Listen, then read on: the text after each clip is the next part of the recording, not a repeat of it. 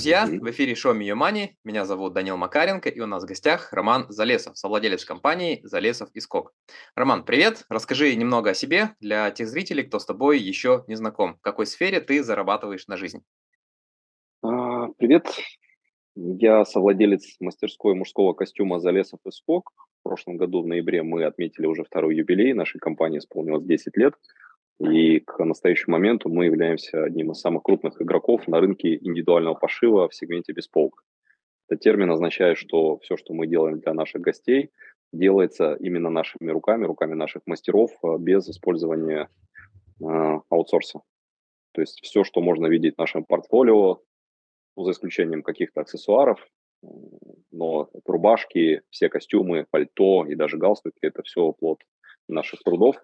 Вот, и за эти 10 лет мы с моим партнером Юлей Скок, которая теперь Макарова, доросли до почти фабричного производства, фабричного объема в нашей сфере.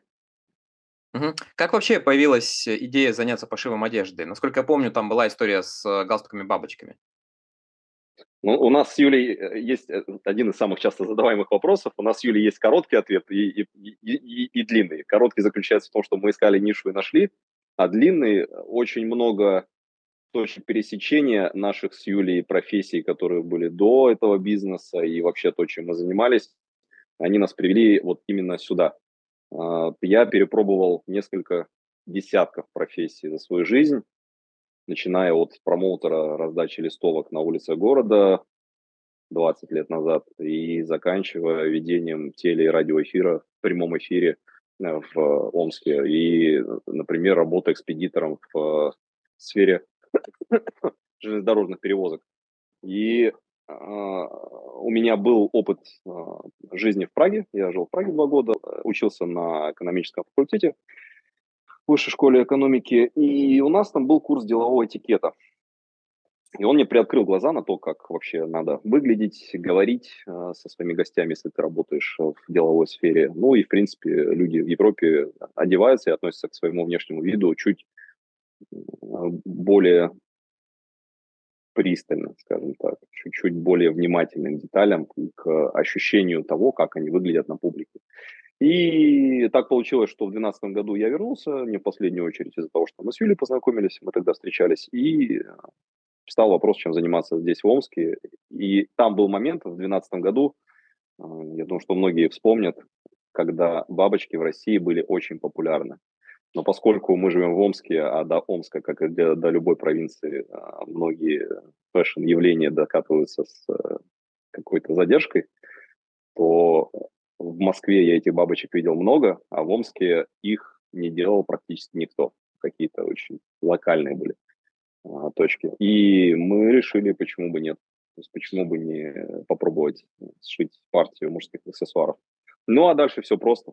Сшили из остатков, из бабушкиного сундука, в прямом смысле, несколько бабочек из советского винтажного хлопка. Продали одну бабочку, купили материалов на 2, продали 2, купили на 4, ну и так далее. Потом мы стали расти в геометрической пропорции. Мы в какой-то момент, наверное, году в 13-м вечером и практически ночью эти аксессуары шили, а днем мы просто как курьеры ездили с Юлей и продавали их. Были моменты, когда мы могли в день несколько десятков продать.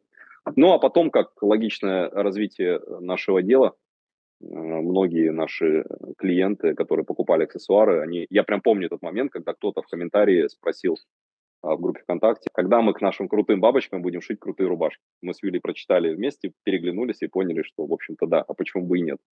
Тот же хлопок мы можем покупать в большем количестве и шить намного более сложные вещи. Ну и все. Потом поиск мастеров, поиск идей для вдохновения. И самое главное, поиск тех, кто это делает хорошо.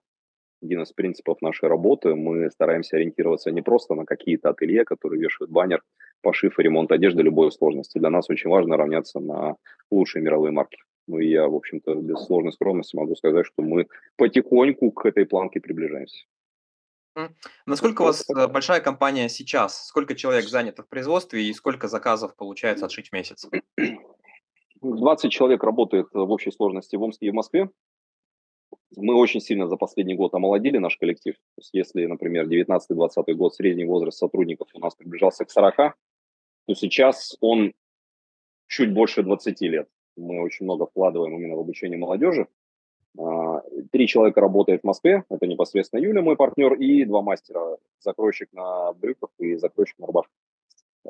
Все остальные здесь в Омске на месте. Собственно, у нас сейчас, я не знаю, насколько это слышно в нашей записи, но даже сейчас я слышу, как работает наш стол с вакуумом. То есть мы прямо сейчас, несмотря, кстати, на то, что уже 8 час в Омске, мы продолжаем работать, у нас все идейные трудоголики. Сколько изделий? Если очень усреднять, то порядка 30-40 рубашек мы шьем в месяц и порядка 10 костюмов. Но нет такого четкого разделения, потому что мы в какой-то месяц можем сшить только там, 10 деловых костюмов, а, например, летом это могут быть непарные летние пиджаки. Плюс, опять же, сезонные заказы. Понятно, что сейчас в марте, как только снег сходит, сразу все бегут за пальто, причем хотят его сразу за неделю. Ну, а, соответственно, к осени все начинают заказывать себе, например, фланелевые рубашки. Ну, примерно так. 10 костюмов и порядка 40 рубашек. Но мы постоянно эту планку планомерно, но очень медленно повышаем. А каким был для твоей компании 2022 год? С одной стороны, ушло много брендов, в том числе топовых, которые находятся примерно в вашей нише. А с другой стороны, как я понимаю, стало сложнее покупать зарубежные ткани, фурнитуру и так далее. Да, я прямо сейчас перед нашей встречей до примерки шорт я пробовал, и сейчас буду как раз после нашей встречи тоже этим заниматься.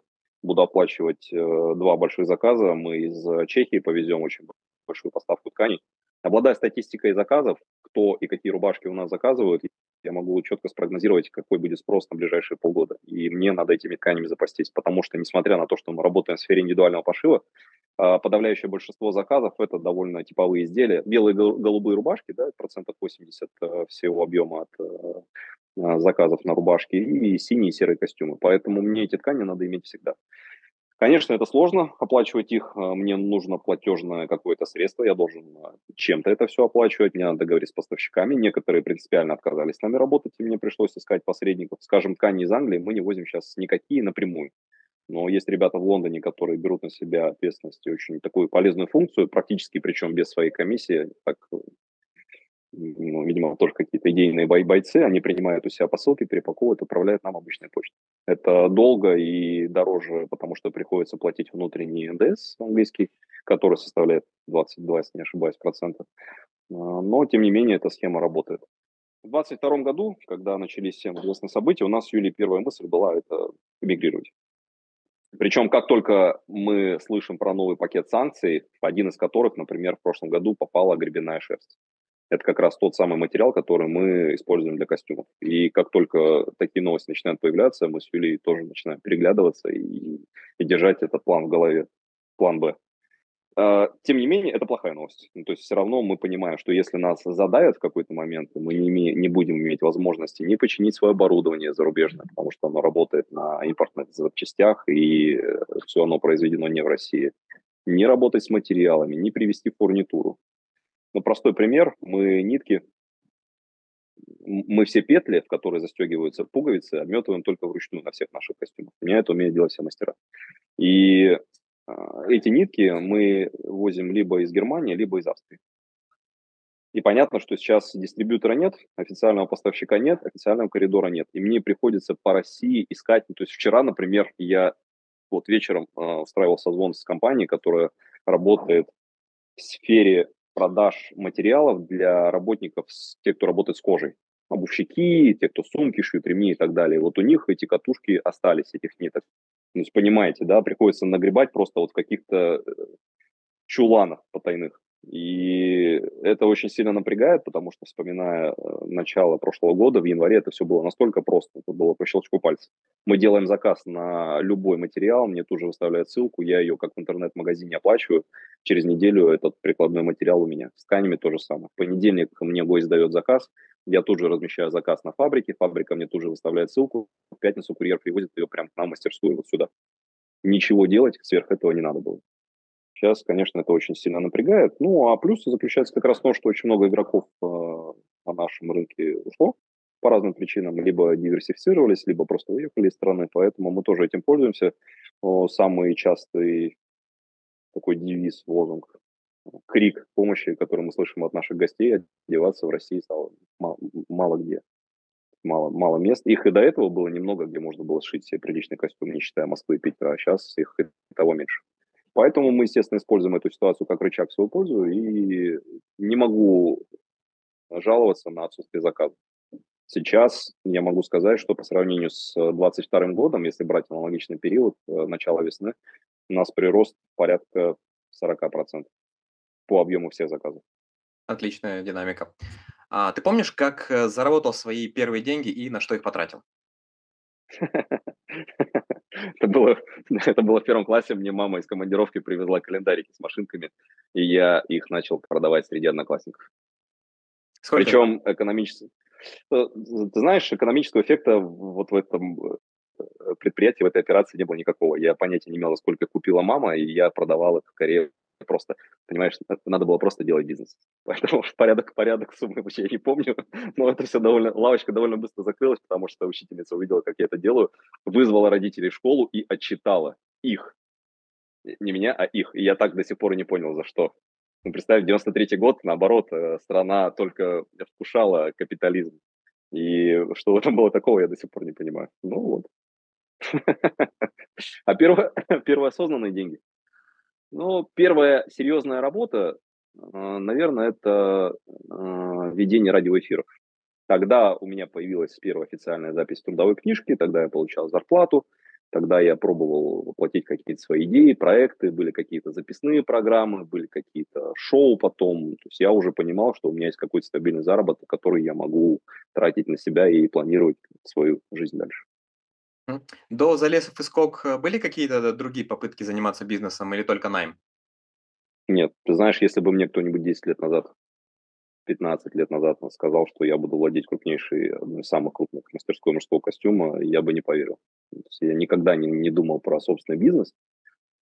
Хотя и был период, как раз, наверное, вторая половина 2000-х, когда среди молодежи было очень модно думать о том, как бы не работать на дядю, а сделай что-нибудь свое. И, возможно, я тоже об этом думал, но у меня не в какую-то конкретную форму это все не вылилось. То есть я не мог уйти с радиостанции, на которой тогда работал, и открыть свою радиостанцию, потому что суммы, о которых шла речь для запуска, они были для меня совершенно неподъемными. А потом как-то вот так получилось, что, возвращаясь из Праги, я наоборот, вернувшись на телеканал, где я работал до этого, 12-й канал, мне предложили настолько мизерную зарплату, что вот именно в этот момент я понял, фиг, я больше в найм пойду. И согласившись на работу там только для того, чтобы был какой-то постоянный источник дохода, я тут же стал задумываться о том, чем мне заняться еще. И так появилась идея собственной мастерской. Из чего складывается твой личный доход? И, если не секрет, сколько он составляет, хотя бы порядок цифр? Он очень непостоянный. Я могу сейчас сказать, что последние несколько месяцев после запуска московского филиала, московского отделения нашей мастерской, которую мы открыли 17 сентября в 2022 году, я какой-то фикс не получаю вообще. То есть если раньше мы с Юлей могли заработать несколько сотен тысяч рублей, из них разделить это на аренду, это на зарплату мастерам, это на материалы, это на развитие, тут мы еще что-нибудь, мебель там обновим и так далее, то сейчас львиная доля этих доходов уходит на покрытие постоянных издержек в Москве, фонд оплаты труда, аренда и закупка материалов. Себе я беру на какие-то минимальные расходы, связь, бензин, транспорт, продукты, и вот, собственно, материалы. И все. А за счет чего тогда выживаешь? За счет идей. За счет того, что мы с Юлей по инерции, вписываясь в авантюру с Москвой, и я могу с уверенностью сказать, что это была авантюра, потому что мы не просчитывали никаких бизнес-планов, нам просто казалось, что, открыв мастерскую в Москве, сразу все побегут с котлетой в руке заказывать у нас костюмы. Все оказалось не так. Если в Омске что-то открывается, и туда сразу люди идут, просто потому что здесь мало такого рода событий, то в Москве никого ты этим не удивишь. Мест, где там шьют костюмы, и на месте, и на аутсорсе, их довольно много.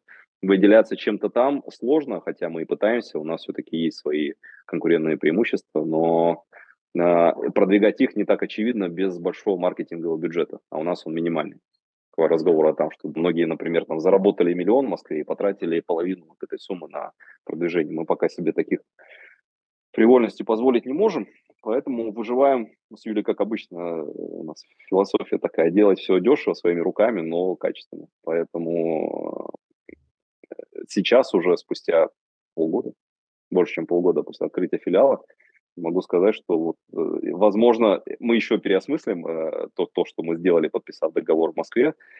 Но пока могу сказать, что мы просто работаем для Москвы около ноля. То есть какая-то около нулевая ставка. Но, во-первых, обидно за время, которое мы потратили. То есть мы пока еще, у нас стадия принятия не наступила, и мы все-таки верим в то, что Москва раскрутится, и поток заказов будет не меньше, чем в Омске. Пока что соотношение оборота Москвы и Омска 2:1 в пользу Омска. Если в Омске спокойно дело 1,2 миллиона в месяц, то Москва, она в 2 раза меньше. Но, тем не менее, мы надеемся, что... Да, самое главное забыл сказать. Мы в Москве открыли 17 сентября, 21-го объявляют мобилизацию. К нам приходят люди на открытие, и 21-го половина из них, большая часть из гостей, он сразу дает нам заказы, мы с Юлей радуемся, пьем просекко и подсчитываем прибыль. А 21-го приходят те же люди и говорят: ребята, знаете, ситуация поменялась, верните предоплату. Ну вот, пришлось в этой новой реальности, которая меняется, в этой новой реальности, в которой мы существуем, вот постоянно к ней адаптироваться. Что, на твой взгляд, должен знать и уметь человек, чтобы кратно увеличить свой доход? Профессионалом в очень узкой сфере, на мой взгляд. Но я со своей колокольни. Мне сложно сравнивать, потому что я, кроме этого бизнеса, не занимался ничем. Я имею в виду никаким другим бизнесом. Но тут еще надо сделать очень важную оговорку, что у нас не очень много бизнеса и очень много ремесла. И сколько бы я ни читал книг по бизнесу, по маркетингу, по менеджменту, по искусству управления, по каким-то таким общим вещам, которым учат, например, бизнес-тренеры и коучи, они к нам мало применимы. Просто потому, что вот если я начну внедрять там agile у себя на предприятии, партнеры, я не пойму, зачем это. У нас все происходит в ручном режиме. CRM, ну, может быть, она у нас такая простая, скорее, в виде просто каких-то сводных таблиц существует. И поэтому я могу судить только о своем бизнесе. Выживают две категории в нашей сфере. Те, кто либо очень хорошо знает действительно свое дело, следя за качеством и, самое главное, умеют общаться с клиентом, с гостем, либо те, кто вваливают очень много денег на маркетинг и изначально предлагают продукт среднего качества, но просто который очень хорошо раскручен. Ну, скажем, приведу простой пример. Многие работают в Москве в сфере B2B-сегмента. Скажем, какой-нибудь спортивный клуб. Как правило, тренерские составы всегда на играх. Ну, возьмем, не знаю, тот же «Авангард», не в костюмах. И этих костюмов им нужно много. Как минимум тренерам, а обычно это вся команда. Все равно они на официальных мероприятиях присутствуют, и им важно быть в строгом дресс-коде. Вот, пожалуйста. Многие компании заказывают в разных странах на фабриках, которые занимаются пошивом костюмов дистанционно, заказывают примерочные костюмы, trial suits так называемые, и берут большие заказы на там, 10, 20, 30, 40, 50, 100 костюмов. Там ни о каком объеме ручных операций речи быть не может, посадка там весьма среднего, но зато вал, сам оборот, понятно, что со 100 костюмов, даже если они стоят существенно дешевле, чем наши, они заработать могут больше. Пожалуй, так. Угу. Нам действительно очень интересно постигать суть вещей, потому что портновское искусство в России, оно в одночасье разрушилось, начиная с начала 90-х. Эта школа, она угасала, и не было такого очевидного интереса к ней. А нам как раз очень важно понимать, почему именно так. Почему на брюках появились манжеты? Почему воротники раньше, вчерашнее приобретение, в воротниках раньше вот такие булавки были? Для чего они были нужны? Почему именно так? Почему они такой длины? Почему они из такого материала? Почему форма воротника такая? Мы с Юлей сами постигаем вот эти вещи, причем, как правило, это не литература, потому что ни одного учебника современного, там, российского или даже зарубежного не опишет вот этих вещей, скорее эмпирическим путем. Ну, допустим, вот мы в Екатеринбург отправляли месяц назад 2 рубашки с необычным воротником, и мы с портными вместе разбирались, какой он должен быть конфигурации, чтобы он хорошо держал форму, узел галстука, с каким отлетом, с какими уголками и какой жесткостью он должен быть. Вот это важно. И когда вот эта, как сейчас модно говорить, экспертность, она проявляется, формально или неформально, гости это оценят. Какие советы ты, как предприниматель, можешь дать тем, кто вот хочет сейчас, в 2023 году, начать свое дело? Вот с высоты прожитых тобой 10 лет в бизнесе. Я не уверен, что я буду советовать начинать свой бизнес сейчас. Слишком даже сейчас. Определенности, да? Конечно. Слишком много переменных и слишком часто меняются правила игры. Мы же сейчас существуем в реальности, когда ты просыпаешься с шахматной доской перед глазами, и ты ходишь белыми. А потом ты просыпаешься, оказывается, это уже техасский холдем с картами вслепую. А потом это подкидной дурак. А потом это шашки с поддавками. А потом это монополия, опять же, в которую ты играешь вслепую. Поэтому мы с Юлей тоже об этом думали. Если диверсифицироваться, то куда? Шить военную форму? Нет. Нам это не близко, не интересно. Мы в этом ничего не понимаем. И мы все-таки не фабричное производство. У нас пока в голове еще не настолько вот масштабно все происходит. Нам важно вот как раз в каждой петельке копаться. Я не знаю, честно. И вот мы думали, если не это, то что? И пока ответа не нашлось. Поэтому тут, к сожалению, я плохой советчик. Точно могу сказать, не идите в индивидуальный пошив. Окей. Давай поговорим о расходах. Ты планируешь свой бюджет? Ты имеешь в виду личный или бизнес? Да, личный. Мне для того, чтобы жить в Омске, надо очень мало денег. Я снимаю квартиру, одну квартиру сдаю, она не в центре города, другую снимаю за сопоставимые деньги. На продукты я трачу очень мало. То есть основные мои статьи расхода – это бензин, связь. На связь у меня очень много уходит. Ну и, собственно, работа. То есть я очень много денег трачу на прикладные вот материалы, нитки вчера, там, фурнитура, съездил туда, отдал 1000 сюда, заправку мы между Москвой и Омском сейчас очень много денег отдаем. Ну, я тебе могу сказать, что вот мне для того, чтобы так более-менее комфортно жить, 30 000 рублей в месяц более чем достаточно. Чисто на себя? Конечно. И в целом, я сейчас такой, уж не знаю, осознанно или нет, вынужденный, я в аскезе. И мне это нравится. Угу. Ты часто подвержен спонтанным покупкам, когда захотелось что-то такое дорогое, взял и купил? Я очень люблю дорогую обувь, качественную. И был, слава богу, еще период до крымских, наверное, когда все можно было заказать в Россию. Я, слава богу, тогда перепробовал много обувных марок, испанских и английских, по большей части, и выяснил, какие колодки мне подходят. И вот на обувь я в свое время потратился весьма прилично, и пары, которые были куплены тогда, в 13, 14, 15 годах, они до сих пор служат мне верой и правдой. На них сразу ставится профилактика резина, они сразу там в колодках кедровых живут, я там к сезону готовлю. Вот это мой, можно сказать, фетиш. Ну и опять же, с своей колокольни, когда я вижу новые материалы, которые к нам приходят, новые рубашечные ткани. Мы, скажем, из Швейцарии возим сорочные ткани, и когда я смотрю на новые каталоги, я, конечно, сразу подмечаю, вот эту рубашку хочу, вот эту.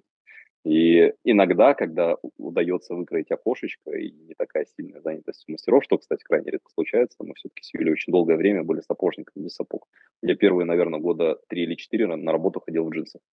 Это были ренглеры, купленные где-то на eBay за $30. Вот, но сейчас чуть-чуть ситуация стала попроще, поэтому иногда мы можем все побаловать. Мы вот в этом сезоне с Юлей шили себе по фланелевому серому костюму. У нее полоска чуть поуже, а у нее чуть пошире. Так что, конечно, подвержен. Если я вижу качественную вещь, которая мне нравится, да, я думаю, я такой шмоточник, одним словом. Какая твоя самая большая трата за 2022 год? В том числе за период, который был до открытия московского филиала. Ну вот мы как раз заказали, это был или конец марта, или апрель, мы заказали на очень кругленькую сумму чешской ткани. Приехала здоровенная коробка, я ее еле в машину впихнул, а потом еле довез до мастерской. Это было на несколько тысяч евро. Но это все-таки для бизнеса, а для себя? В 22-м никаких крупных покупок не было. Угу. Последняя вообще крупная трата, это я себе машину купил, но это было еще в 2018 году, и вот до сих пор на ней катаюсь. Какая марка? BMW. Но в 2018 году я был хорошим мальчиком, хорошо себя вел, и в конце года, в самом конце декабря купил машину. Все-таки считается, что мужчина раз в своей жизни должен выехать на новой машине из салона. Я вот этот гештальт закрыл. Я испытал этот кайф, и до сих пор, вот уже почти 5 лет на этой машине езжу, она меня не подводит, она мне нравится. Кайфую. А как ты относишься к кредитам? Не на бизнес, а на себя? Один раз брал кредит на телефон с помощью родителей. Это было, по-моему, еще... Это были или старшие классы, 10-11 класс, или первый курс университета. Я сейчас думаю, что это было очень глупо. Телефон стоил 14 тысяч, там просто была камера 0,3 мегапикселя. Он стоил 14, а дали мы за него в итоге больше 20. Сейчас мне это кажется вообще несусветной глупостью. Мы кредиты не берем. Ни на бизнес, ни на себя. Я лучше себе в чем-то откажу. Разговор о том, что не так, в принципе, не так много надо на жизнь. А для бизнеса, ну, опять же, вот у нас первый единственный был даже не кредит, а займ от Юлиного брата, 100 тысяч рублей, на которые мы купили самое простое оборудование, немножко мебели и заплатили за первый месяц аренды, и в течение нескольких месяцев этот займ выплатили. Все. Был период в 2015 году, когда у многих наших гостей на руках была очень приличная объем наличности, и они предлагали, давайте мы вам денег дадим, вот вас вложимся, вот вам, давайте, сколько, 5 миллионов, вот вам 5 миллионов. И мы с Юлей подумали, что мы вот так за месяц можем насобирать, ну, миллионов 50, наверное. Мы такие, да, круто, что в нас инвестируют. Потом мы подумали, а что мы с этими деньгами будем делать? Ну, хорошо, накупим мы ткани. Все равно такого объема заказов в Омске не будет. Расширяться на другие города, продавать франшизу? Ну, у нас спрашивали одно время про франшизу. Что в себя может включать франшиза в нашей сфере? Брендбук или просто наше имя, или контакты поставщиков? Это того не стоит. Поэтому мы потихоньку, но на свои. На самом деле в бесполке, вот опять же могу сказать, в сегменте, где одежда шьется под заказчика, по его лекалам и на месте, руками закройщика, портного, другого портного и дизайнера, ни в одной стране мира, ни при какой системе она не масштабируется. Либо это массовый сегмент и какие-то условности как раз начинаются с качеством и компромиссы с качеством изделия и посадкой, либо мы остаемся маленькими, но гордые и под своим брендом. Угу. У тебя есть подушка безопасности денежная? Небольшая, но есть. Мы в прошлом году рубли перевели в валюту. Как старый добрый 90. В твоем режиме потребления? Но долго. Ну, то есть, если вдруг так станется, что с бизнесом какие-то проблемы настанут, и мы не сможем обеспечивать себя, мастеров и наших клиентов новыми заказами, качественными изделиями, то я просто окуклюсь, как гусеница, и в таком режиме могу жить очень долго. Уйти во внутреннюю Монголию. Как ты относишься к идее финансовой независимости, когда ты вот сам не участвуешь в бизнесе, в создании продукта, тебе капает какой-то доход пассивный, и, собственно, на эти деньги ты живешь? Никак. Никогда не было опыта, и при текущем подходе мы сколько с Юлей не пробовали брать человека в качестве администратора, партнера или просто какого-то помощника, который может хотя бы часть наших функций заменять, пока вот мы его не нашли. Нет настолько больных, как мы, людей, в хорошем смысле, которые могут нас подменять, и даже за какой-то там приличный процент от оборота или, не знаю, опцион, за что угодно, они могли бы нас подменять, поэтому сложно сказать. А без нас Юли, то есть Юли нет, допустим, в Москве, там в отпуск улетела, конечно, мне надо ее заменять. Поэтому я здесь выдаю всем омские задания, лечу в Москву, что как раз в апреле и случится, меньше, чем через месяц. Здесь то же самое. Я вот в Шерегеше 2 недели был, а из них я половину времени, катаясь на горе, я провел в телефонных переговорах. Мастерской гость, а мастера – это не их задача встречать клиента, объяснять ему, какие мы можем предложить ткани или какие опции, поэтому мне приходилось это делать дистанционно.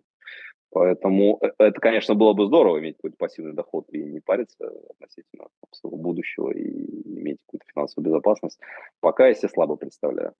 К тому же, опять же, с оглядкой на 2022 год многие из рабочих инструментов стали нерабочими. Ну, вот были у меня акции, скажем, у брокера, который сейчас под санкции попал. Все, привет. Акции заблокированы, я не могу. Вот 5 акций BMW на сумму 400 евро. Они просто лежат мертвым грузом. Но я горжусь этим. Шучу. Не знаю пока, честно говоря. Но в целом у тебя, правильно я понимаю, что есть только условно наличные доллары или все-таки есть какие-то другие финансовые активы, но помимо заблокированных акций BMW? Ну, у нас немножко налички лежит. Есть очень скромный депозит в российском банке, и основной наш актив – это наше оборудование, наши материалы и, собственно, наши мастера. Ничего другого, кроме квартиры в Омске, у меня нет. Угу. Ну, то есть опыт на финансовом рынке, если я правильно слышал, у тебя там крайне негативный остался. Ну, я в 2022 году продал все российские акции, и пока что при текущей повестке я в российский фондовый рынок, то есть в российские акции я точно не буду вкладываться в ближайшем обозримом будущем, пока ситуация не поменяется. Ну и, опять же, и зарубежный фондовый рынок. Нет никакой гарантии, что акции, которые ты сейчас купишь, не будут заблокированы завтра. То есть у меня там несколько тысяч евро было, из них я сейчас заблокирован акции на сумму, сейчас скажу, ну, порядка, наверное, может быть, 1200 или 3 евро. Это просто мертвый груз. Если бы я, конечно, мог эту ситуацию спрогнозировать, я бы их очень быстро продал и тех же тканей на них накупил. Они бы выросли в цене гораздо быстрее. Вот, кстати говоря. История про то, что некоторые наборы Лего стали стоить в разы дороже, потому что, ну, знаете, да, эту историю. То же самое у нас. Ткани, которые мы покупали за 20, за 30 евро за метр год назад, они сейчас стоят 50, 60, 70, 100 евро. Сумасшедшие деньги. Ну, вот. Так что где-то мы умно поступили, кое-что мы накупили в январе, феврале. На оборудование. У нас есть специализированные машины, которые сейчас стоят очень дорого, в разы дороже, чем мы купили. Как выглядит твой типичный день? Сколько времени ты уделяешь работе, сколько семье, сколько хобби, саморазвитию? Ну, своей семьи у меня пока нет, только родители, племянник, которого я очень сильно люблю, родная сестра, которые, кстати, сейчас как раз в Омск приехали, возможно, после нашей встречи я пойду к ним в гости. На работе я всегда. Иногда бывает так, особенно в Москве, даже не так. В какое бы время я ни проснулся, как правило, я смотрю в телефон, и там уже какие-то сообщения. Либо заказ на Озоне. Мы вышли чуть больше года назад на Озон, и мы успешно продаем там свои аксессуары. Либо какое-то письмо от зарубежных поставщиков. Либо сообщение в Директе. Это тоже все с Юлей мы ведем. И, как правило, очень редко бывает день, когда нет новых событий, нет каких-то новых сообщений. Поэтому мы всегда... Либо в оперативной повестке отвечаем клиентам, когда можно прийти на замеры, когда можно прийти на примерку, когда будут готовы их изделия, либо в каких-то стратегических вещах, ну, ищем как раз технологов, поставщиков, подрядчиков, мастеров, занимаемся контентом. Поэтому рабочий процесс, он не прекращается ни на минуту. Очень редко бывает, что можно отдохнуть вот полноценно и выключиться из повестки. Как отвлекаюсь? Спорт. Очень люблю тренировки, они всегда, особенно после долгого перерыва. Вчера на волейбол сходил вечером, поиграл 2 часа, кайф. В каком бы настроении ты не пришел, 2 часа такого активного спорта, прыжков, и особенно если уровень хороший, он всегда повышает настроение. Я оттуда ухожу всегда в приятной усталости. Путешествия. Я очень люблю путешествовать. Опять же, это стало сложнее, но у нас есть внутренний туризм, и, как оказалось, в ближайшее зарубежье есть еще куда исследовать. Я уже практически все страны СНГ объехал. Это тоже очень крутая перезагрузка и очень помогает какие-то новые идеи в голове сформировать и применить их на практике. Где понравилось больше всего из последних поездок? Узбекистан. Это просто вообще. Вот мы... Думаем, что вот, ага, Ташкент, там плов, помидоры. Нереально крутая страна вообще. И мне посчастливилось встретить классного гида, девочку Дашу, с которой мы там в Ташкенте познакомились, которой я предложил поехать на Аральское море. Аральское море – это как вот прилететь в Москву и сказать девушке, поехали на Камчатку завтра. И Даша оторва, она говорит, поехали. И мы на следующий день сели в машину, поехали на Аральское море. А Аральское море – это высохшее море, мертвое море, да, от которого небольшая такая лужица осталась.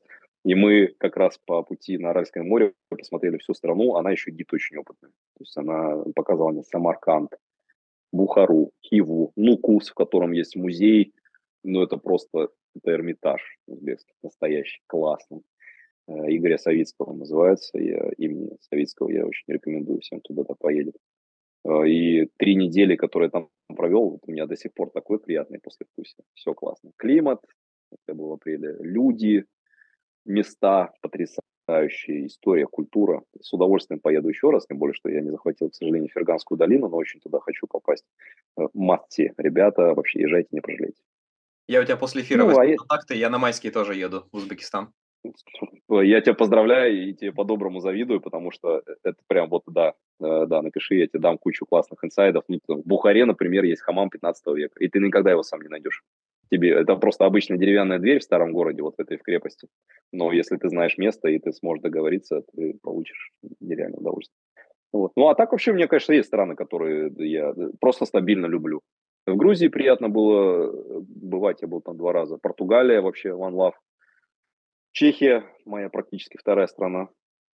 Италия, конечно. Я в июне очень хочу в Италию съездить, во Флоренцию, на выставку Питиома, выставка, посвященная мужской моде, по большей части классической.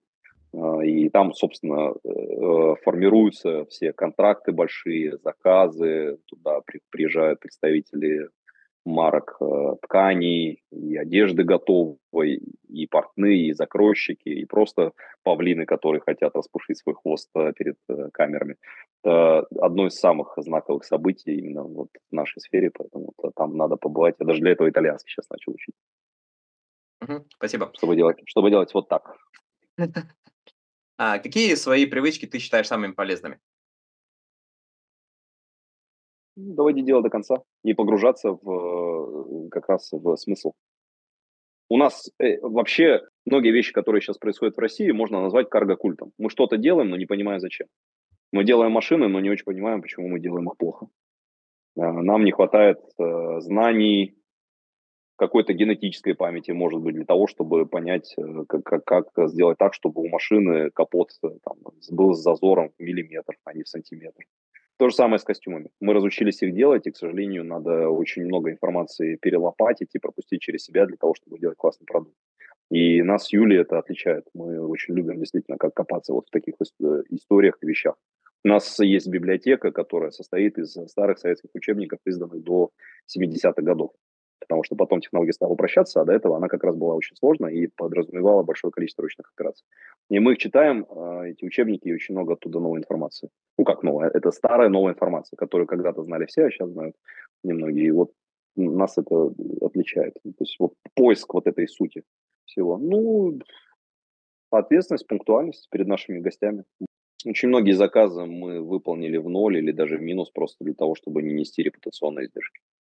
Порвал гость где-то брюки, и мы не разбираясь, то есть он, может, где-то, не знаю, там, на заборе гвоздю зацепился. Но он принес нам, и мы не можем объяснить, что вот, вы там поправились на 3 килограмма. Интересно. Совсем новый. Угу. А у тебя... Ну и требовательность, конечно, потому что все-таки высокая планка качества подразумевает постоянную ответственность и постоянный контроль.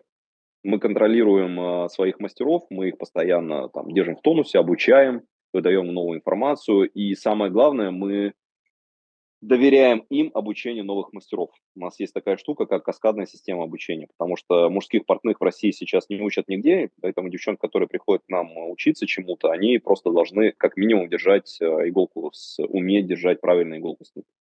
Выпускницы колледжа сейчас даже пуговицы правильно не умеют пришивать, поэтому мы их даем под руководство более старших мастеров.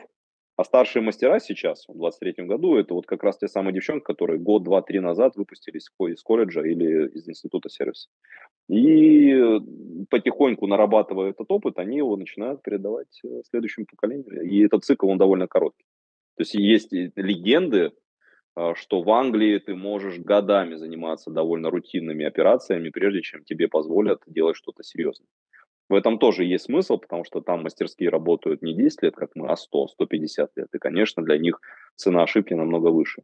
Но я прекрасно даю себе отчет в том, что если мы сейчас не научим новую смену, то через 10-20 лет, когда уйдет старая гвардия, мы просто потеряем ремесло. Никто не будет это уметь.